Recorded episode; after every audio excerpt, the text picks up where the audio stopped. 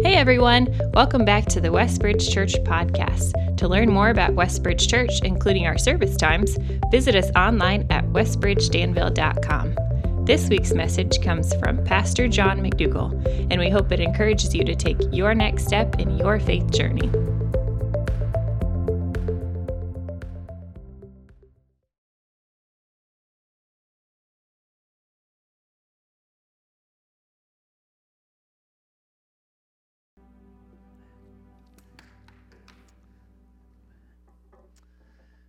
Morning, church family. It's good to be together to worship our Lord. We serve a great Savior, don't we? The uh, hope you're doing well. Are are you feeling the joy of spring on the way? Is anyone else just, man, it's coming. The uh, birds are singing. We have a little like swampy pond not far from our house, and I heard the frogs croaking the other night. The uh, basketballs are flying we have, uh, unfortunately, IU is struggling still, but there's hope.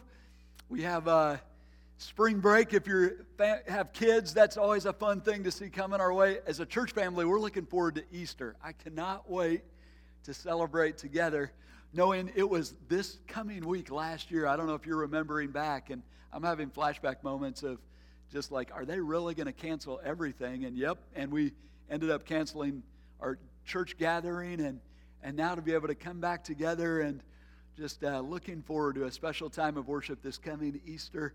We have a word is out. Now, this is not for sure, but word is out that Red's Donuts may be back in the house for our fellowship time in the gym come Easter. So, all this in heaven too.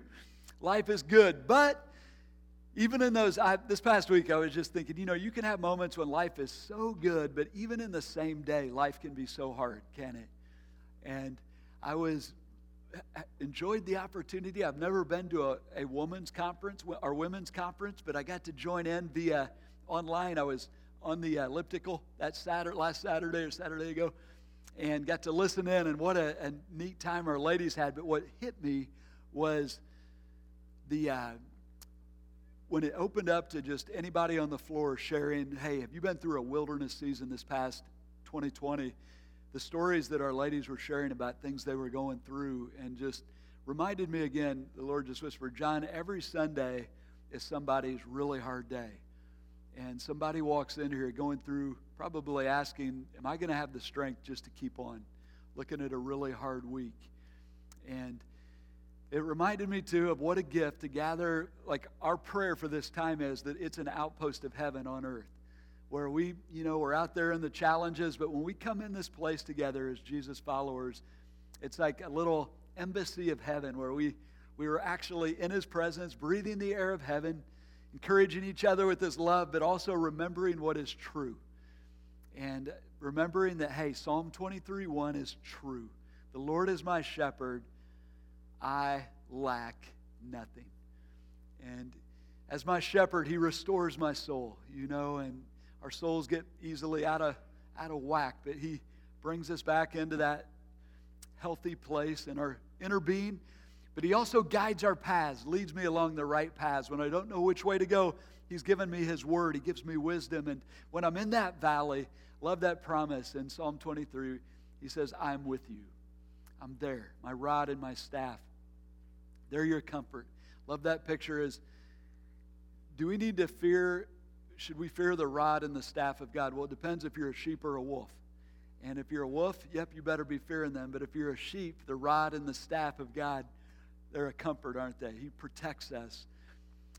And then I love that image. He switches metaphors where he says, and I'm he sets a table before me, meaning it's a victory celebration, but right there in the middle of our battlefield, bullets are flying overhead.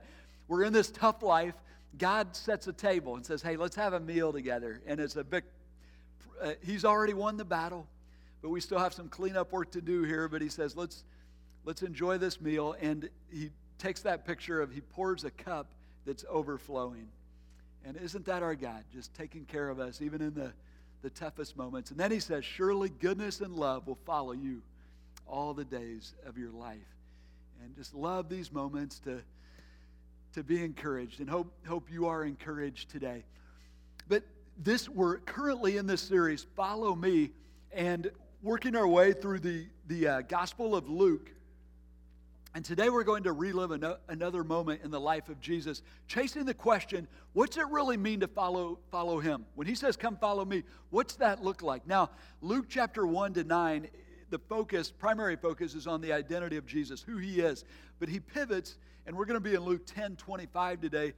He pivots to what's it mean to follow him and really drills down into what's it mean to be a disciple and discipleship and, and all of that and today, as we come to this text, I do want to just give you a heads up. There, this is a challenge because it's a uh, it's it's the curse of knowledge is what we're to uh, going to test us as we go into this text.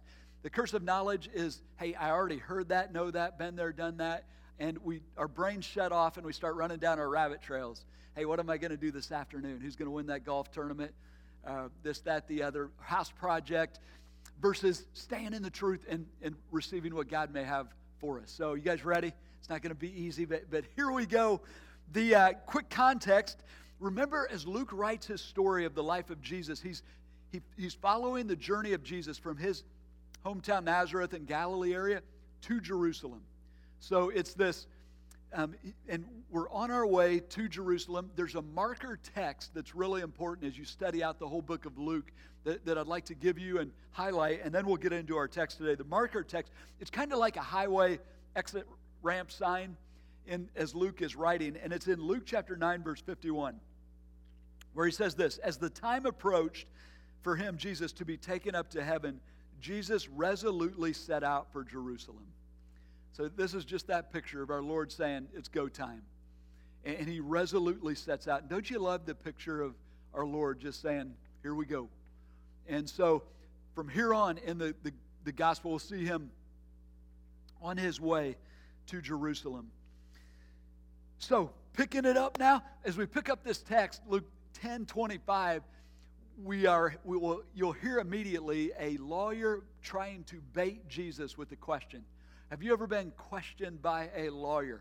I was thinking if, for, if you're a kid and your dad's a lawyer, that's a, that's a rough life because, man, you're, you're, if you did wrong, they're just going to question you into that. Yep, I admit I did wrong. And, uh, and so this is kind of nerve wracking. If you're in the room and you hear a lawyer start questioning, you're like, uh oh, here we go. Here we go. Verse 25 says this On one occasion, an expert in the law stood up to test Jesus. And so the law here is the Mosaic law versus the civil law of the day. But he knew it, man. He knew it front, backwards, upside down. He said, Teacher, he asked, What must I do to inherit eternal life? Crucial question.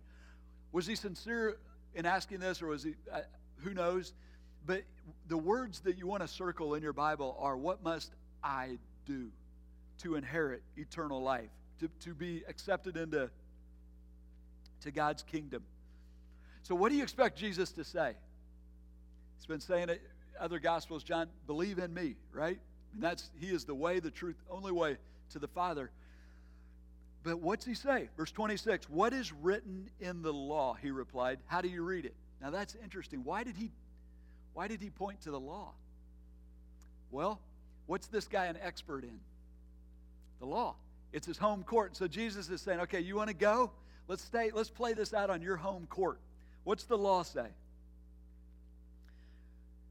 27, he answers correctly, says, He answered, Love the Lord your God with all your heart, with all your soul, with all your strength, and with all your mind.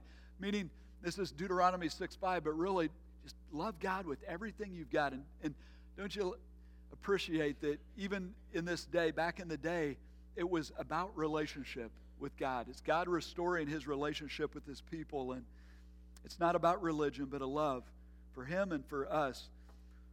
But then the second is like it. So, how do we know if we love God? And they, they connected, and he's quoting Leviticus chapter 19, verse 8. He says, And love your neighbor as yourself. So, with all the passion, speed, uh, intensity, desire that you take care of yourself. So, with all the you know, uh, you're going to go after that appetizer today after church. You're hungry and you're just like, man, I got to get that chip and that dip and I got to feed myself. Live like that as you see needs of those around you. Take care of them like you take care of, of you. That's the command. Jesus, how does he answer this? You have answered correctly, Jesus replied. Do this and you will live. What must I do? Do this. Now, as we read this as followers of Christ, are, you feeling the tension here? Like, wait a minute. I thought we were saved by the grace of God through faith in Jesus Christ and not by works. That's Ephesians 2 8, 9. What's going on here? I, I didn't think we, we had to do to receive eternal life, but Jesus is saying, do this and you will live. And, and what do we know that's going on? He, he can see what we can't see, and that's the lawyer's eyes. He's processing. And what's the lawyer thinking? His faith is in his performance, the law. And so he, he sees it. it says, verse 29, he wanted to, but he wanted to justify himself, so he asked Jesus, Who is my neighbor? So he knows he, he can't keep this, but he's like, okay, I need to create a circle of responsibility around who my neighbor is. Now, the Jews in this day, they said Gentiles are not our neighbors. We don't have to love them. But, um, but within even my fellow Jews, who do I have to love? Is it in my town? Is it in my neighborhood? What, what's this look like? And so that's where Jesus begins to, to tell this well known story as he says in verse uh, 30. In reply, Jesus said to him, A man was going down from Jerusalem to Jericho when he was attacked by robbers, and they stripped him of his clothes and beat him and, and went away, leaving him half dead. Now, scholars, some scholars feel that Jesus was probably actually in this area, this road from Jerusalem, may have been near Bethany, and we have a map here. If you see Jerusalem there, Bethany, this is that road from Jerusalem down to Jericho. And so it's about 18 to 20 miles. It drops down elevation about 3,600 feet, and it's just treacherous terrain. And two things you did not do take this road alone and take it at night. In fact, there's a pass through uh, an area that's called the was called the Bloody Pass, and so it was just perfect hunting ground for bandits. They could jump you, get all your stuff, run back up in the hills before any law enforcement or help came along.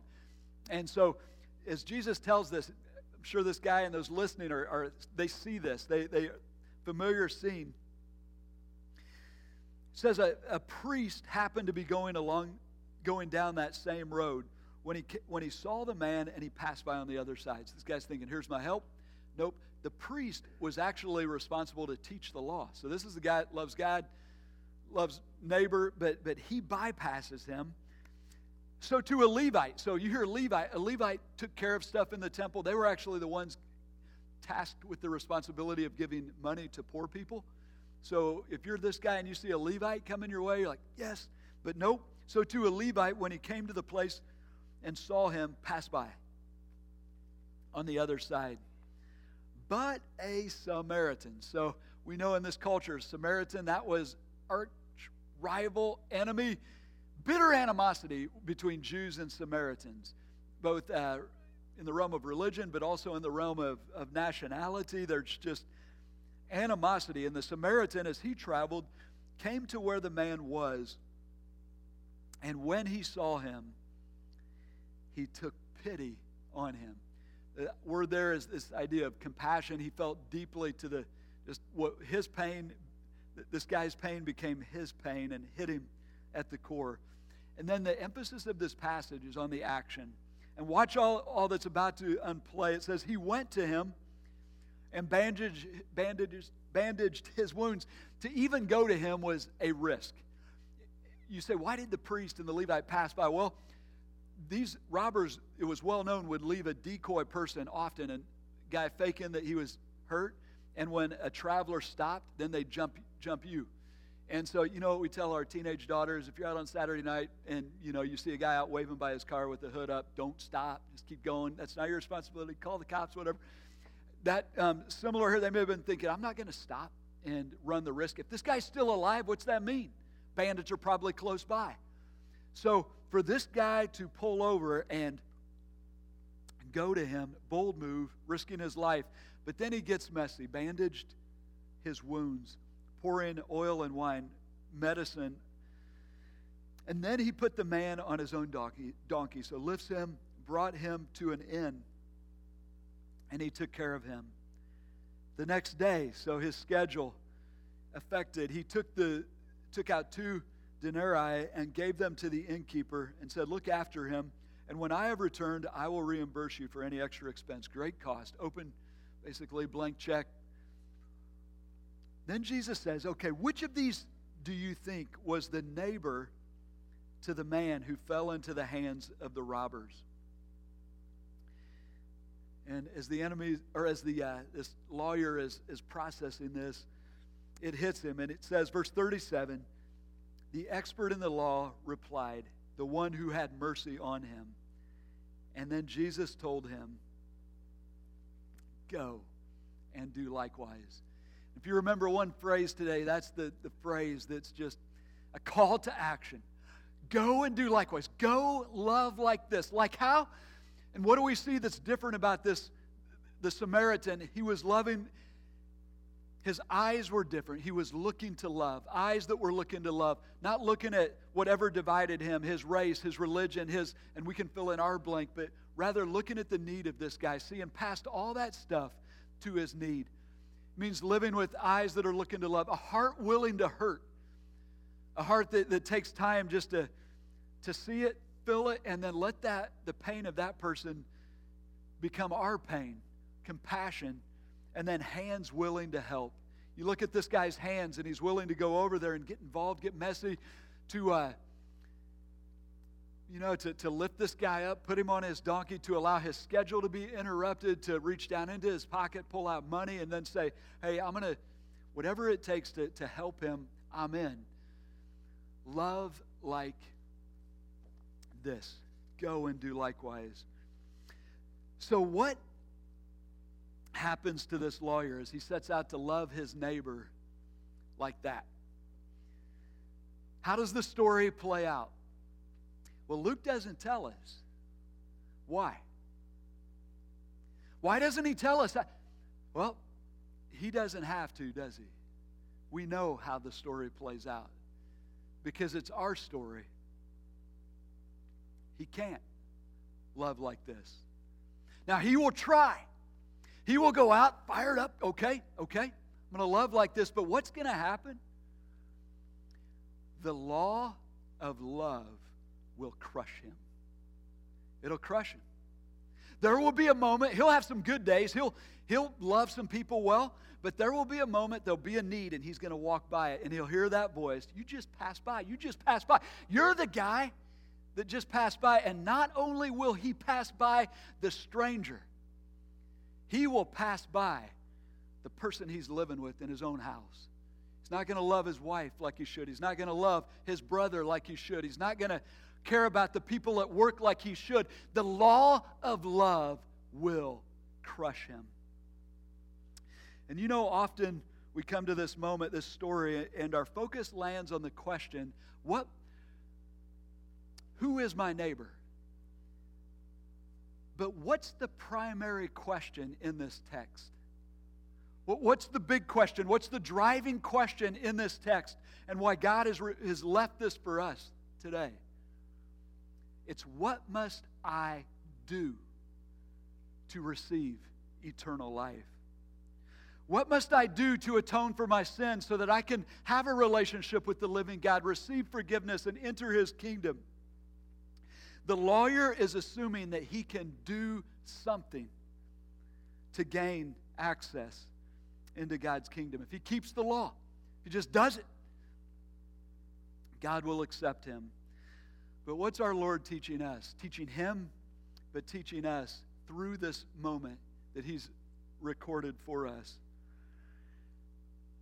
The law of love crushes us. We can't go and do likewise.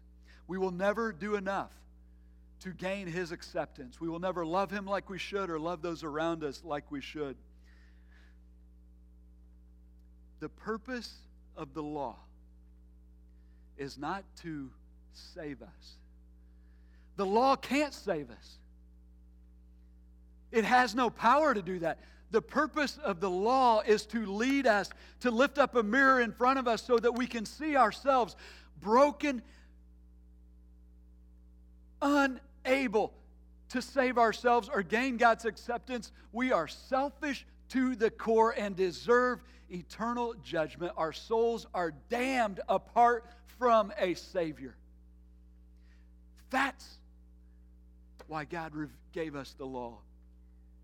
He tells us that many times in Scripture. One of the clearest is in Romans chapter 3, verse 20, that says, Therefore, no one will be, de- be declared righteous, right with God, in God's sight by the works of the law. Rather, through the law, we become conscious of our sin.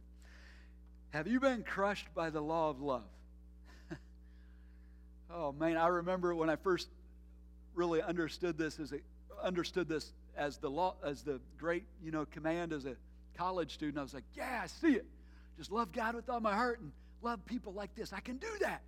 And I get all fired up to go do it, only to realize, oh baby, I'm a failure at that. The, the law is not, the, the words of God are not a self help manual.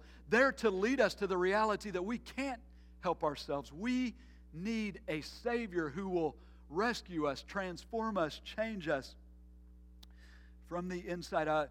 You know, the danger, guys, as we read this story, is that we get all fired up about go and do likewise, and we run out to love people in our own power only to realize we can't. And that's not the main point of the story. The main point of the story is we need a Savior. So it goes back to that question then what must I do to inherit eternal life? How do we gain God acceptance into God's kingdom? And this is where it gets good. Are you ready for some good news that just make, make you want to stop and sing a song right now, praising God? what must you do to receive, to inherit eternal life? What must you do? And what's the answer? Nothing. Nothing. Absolutely nothing. Salvation is God's work. We are saved by grace alone, through faith in the work of Jesus Christ on our behalf, his perfect life and his all sufficient death on the cross. And we look to him in faith and cry, Help! And that is how we receive eternal life. Period. And don't you love how, now, the, the prop, propositional form of that is in Ephesians 2 8 and 9, but the narrative form is written into this parable. And don't you love how Jesus writes this into this parable? The, the gospel is right here. Who's the Samaritan in this story? And we like to put ourselves as the Samaritan, but who's the Samaritan? It's not us, it's Jesus. He was the one we looked at as an enemy. And yet, um, and, and who's the guy who's bleeding in the ditch? It's not our neighbor, it's you and me. It's, it's this lawyer, it's us. All but dead. And, and so when you understand that, you start to understand the story. What's the guy in the ditch do throughout the story? What's he do? he does nothing. He, he just lays there. He, he doesn't even have the strength to reach up and grab hold of. He just lays there. This is a story of God in His grace saving you and me. Eternal life, our relationship restored, is a gift of grace. It's God who comes to us with a love that's immeasurable. He's compelled by His love for us. We running from Him, enemies. It's God who heals us. He, he bandages up our wounds. And how does He heal, heal us? Isaiah tells us it's by His wounds, the wounds of the cross, that we've been healed. And it's God who lifts us up and will carry us into the place we are today, but, but safely home um, one day to be with Him forever. It's all grace, all undeserved. Conversion, you guys, becoming a Christian is the moment we realize there's nothing I can do to earn God's favor. And, and it's that moment we realize the only way I can enter into a relationship with God is by His grace and by crying out, Lord, help It's the cry of faith.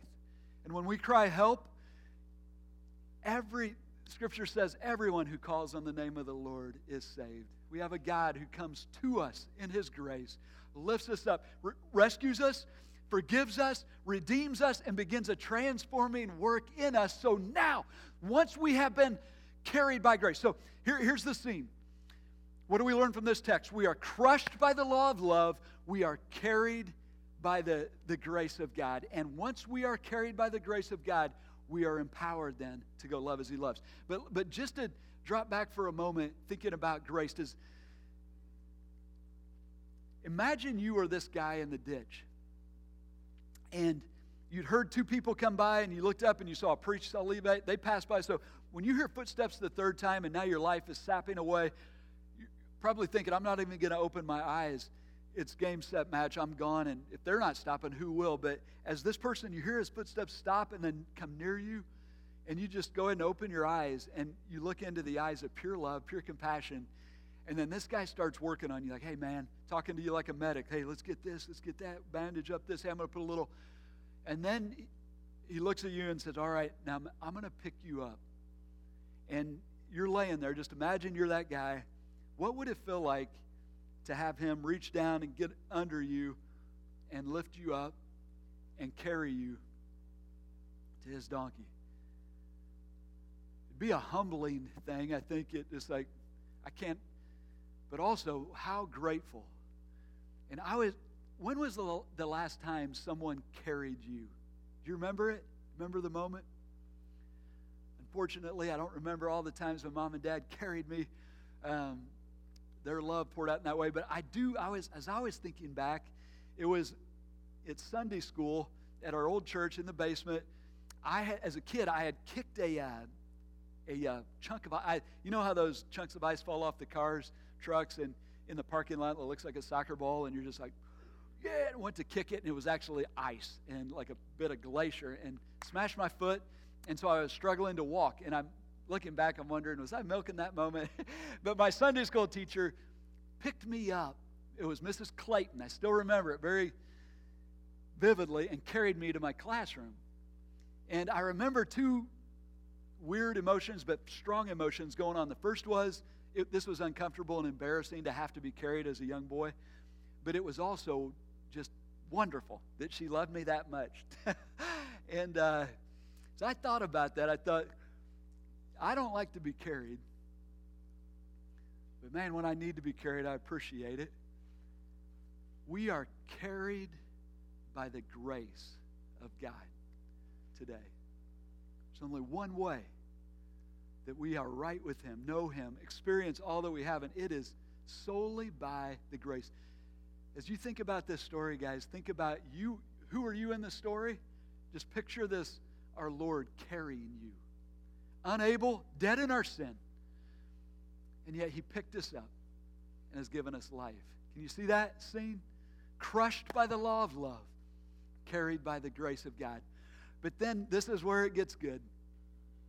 Now, when you've received the saving grace of God and He's begun His work in you, what happens? And we become able, new creations in Christ, a new capacity and power and desire to go and do likewise, to love as he loves. And we receive, we are called to love like that. It's no longer a command, it's a calling, meaning you're going to want to do it. It's who you are, it's who I am, it's what we do. Birds sing, crickets chirp. We love people. It's kind of like saying, hey, John, go eat a snickerdoodle cookie. You know what? You don't have to tell me to do that. In fact, I, it's what I do. I love snickerdoodles. I'll even eat 12 of them if you need me to do that. I'll step up for you like that. That's the, the gift of this. In Christ, when we come to Christ, it says we are, uh, the, the old is gone, the new has come. We are reborn, rebirthed is the idea. We have a new nature within us, and it's the Holy Spirit that brings that. He gives us life, but then He takes up permanent residence within us and He begins to form in us the heart of Christ. And what's the number one, Galatians 5 calls it a fruit or evidence of the Holy Spirit at work in your life? First one, it's love. It's this kind of love. The, the fruit of the Spirit is love. Now, when you, you see an apple on a tree, does that apple, does that fruit make that tree alive? No. What does an apple do? What does fruit do? It proves that tree is alive. Our love, we don't love people to be alive, to gain access into God's presence, to receive eternal life. Our love is the evidence that we are alive. That's why Paul says in 1 Thessalonians chapter 4, 9 and 10, I don't have to teach you guys how to love. It's who you are. Just do so more and more.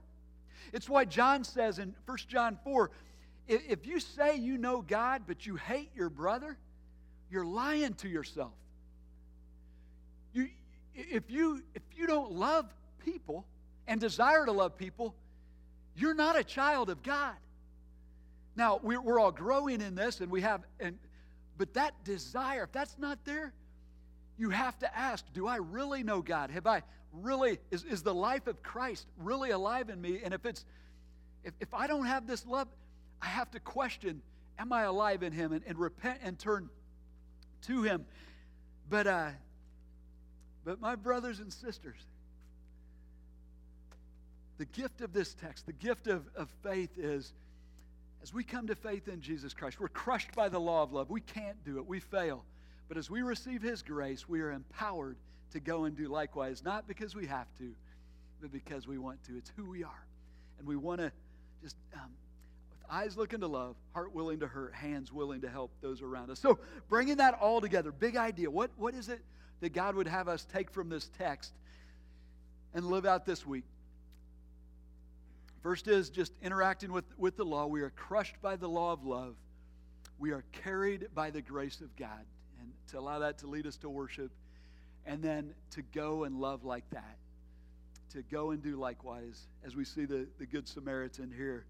So, how do we do that? What's that look like in our everyday life? Couple thoughts here, or two categories to think through as you think through your life. One is routines, and the other is random moments. So, as you think about the routines of your life, this is just saying, okay, as I plan out my life, there's certain things I'm going to just do, habits.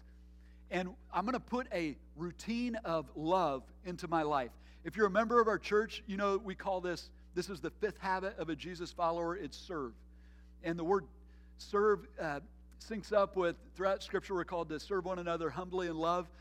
And so this is ministry. This is just saying, okay, what are the needs within my church family? and I'm going to get involved in a ministry. Maybe serving in your small group, maybe serving in. We have a list of, appreciate Pastor Tyson and our staff putting together immediate ministry opportunities here, and there's uh, sheets out on the guest services table as well, but like guest services. Um, holding a door for our people coming in and just welcoming people, helping them feel God's love as they walk into to our gathering. And kids ministry, good news. We're launching our 9 o'clock kids ministry on Easter Sunday. Um, we, that we had to put on pause during COVID. But this we have opportunities now. And if you're looking to invest in the life of a, a child, man, great opportunity. But what's this do? It, it puts a rhythm in your life where every week, man, I'm showing up and I'm loving on a kid.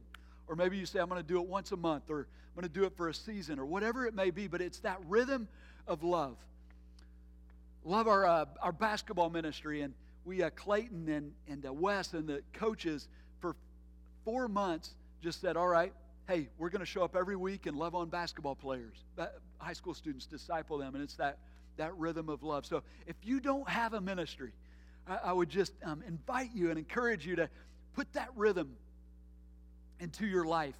And uh, as part of going and, and loving like this. And then the other and then could say quick thank you to everybody, all of you who are serving in ministry. And I know as I look out, most of you have multiple ministries and you're just swinging the bat. And the other side of that is burnout, and we want to protect you, but uh, but so appreciate your heart and our church family. Just you guys are um, living this out. Let's keep on, keep on. And then the second category, so you have routines, and then you have random moments. And this is where we pray, Lord, just help me be ready to go and, and do likewise in those moments that I didn't plan and where there's just a need that pops up along the road of life and that I would step into that. Stories are one way that help us remember or uh, they inspire us just to live ready. This story is one of those I think that just gets locked and help me live like this guy on the way from uh, Jerusalem to Jericho. I'll share a story that happened a couple weeks ago, and but I encourage you think about your own story and maybe share that at the dinner table today. Somebody who's lived this out, and it can just get lodged in the minds of those around you and, and help inspire us to do so. The one that uh, happened, it was Lincoln Street. I was on the way on my way to work, following a school bus early one morning a couple weeks ago, and the, the bus stopped at a house where there was a white van pulled out near the street. And it was all normal until the bus driver got off the bus and went over to the, the door where a young man, elementary age, was trying to get out of his door and out of his car. And mom, as I watched it happen, mom, he didn't want to go to school. He didn't want to get on that bus, scared. And mom was coaching him, coaching him, coaching him. And this bus driver came down and just was loving on him. And it was our own Rhonda Burton, who's part of our uh, facility staff. And so as I saw her just trying to love on him and be mom, I, I started, jumped in there, started praying and watching the scene play out. And then finally, the, the, this young man, you know, had the courage to reluctantly get on the bus and go to school. As I was driving by that white van, what rocked me as I looked into the face of that mom, tears just streaming down her face. I'm like, oh, the burden that mom is going to carry for probably the rest of that kid's life if, if that kid struggles in certain areas to get on the bus. It's probably going to be a daily burden. And uh, there was a Jesus follower who was ready to meet her in her moment of need and help. And then I thought about where's that kid going to go? Mom's not there anymore. Where's he going to go? He's going to go into a school where the secretary there at South Elementary, Sarah is a, a Jesus follower. And where he's going to be surrounded by a principal there that's a Jesus follower, and teachers and kids that are followers of Jesus. Malachi Lane, who that young man will stand up for a kid who, who may not be like all the other kids and may need help. And I just left me thinking, Lord, thank you for your body. Thank you for people who, who live this out, not because they have to, because they want to. It's their why. Going and do like, doing likewise. People who are stepping away from their own priorities and their own um, self, you know, elevation and saying, "What can I do to serve?" Getting messy, at cost, cost of schedule, cost of time, cost of money, but doing the bidding of our King for His glory. Isn't it awesome? This is our calling, guys. Follow me into a life of love. Not the law of love, it will crush us. But we've received grace, changed through the gift of God so that we might go and do likewise and delight and living this out. Do you join me in prayer? Father, we thank you for your word to us today. Thank you for the, the grace that you've poured out to us. That you have, uh, when we were dead in our sin, you loved us. Jesus, you gave your life for us. And opened our eyes to the beauty of who you are. Lord, I thank you for the opportunities that you've given us to love as you love and to go and do likewise. And if we could ask you for one thing, it would be just a purity of love. To have your eyes that are looking to love, your heart that's willing to hurt with people, and then to have your hands that are willing to get messy and, and uh, enter into people's problems and be being willing to do whatever we can just to help out. I thank you for our church family, Lord, my brothers and sisters that are living this out. Just encourage us to do so more and more today. We pray in Jesus' name. Amen. If you were encouraged by today's talk and believe it would be helpful for others, please be sure to subscribe or share. To experience other messages or find helpful resources, visit us online at westbridgedanville.com.